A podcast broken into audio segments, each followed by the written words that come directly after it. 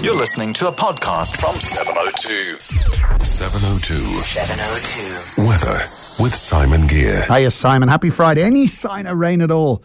Yeah, morning, John. Nothing on the horizon, I'm afraid, unless you're willing to travel down to the Eastern Cape or Durban. But for us, clear skies. It was actually quite cold this morning, certainly a little bit chillier than it has been.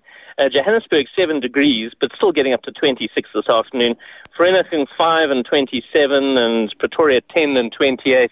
There's just enough cloud about this morning to make the sky look interesting, but apart from that, it is going to be another dry day and dry weekend, and temperatures are forecast to just stay up in those high 20s. But yeah, you're quite right. Now that we're in September, we start sort of looking forward to that first thunderstorm. In fact, the South African Weather Service guys actually run a book every year, sort of internally within their office, when is the first convective thunderstorm of the season. I always used to take the 27th of September, so maybe we'll put some money on that this time around. If you're travelling about, it is...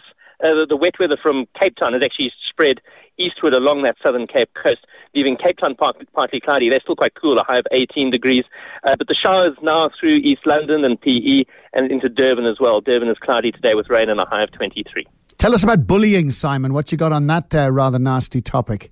Yeah, it's a horrible topic, and this is just a little study out of the US, I'm sure of here as well, specifically in girls, but I'm sure it affects boys, saying that the impacts of bullying when you're a kid and when you're a teenager actually extend well into at least early adulthood. You know, the study was done with college freshmen, but I'm sure problems will persist. And they say that sometimes the damage can be on a par with having experienced child abuse or community violence or anything like that.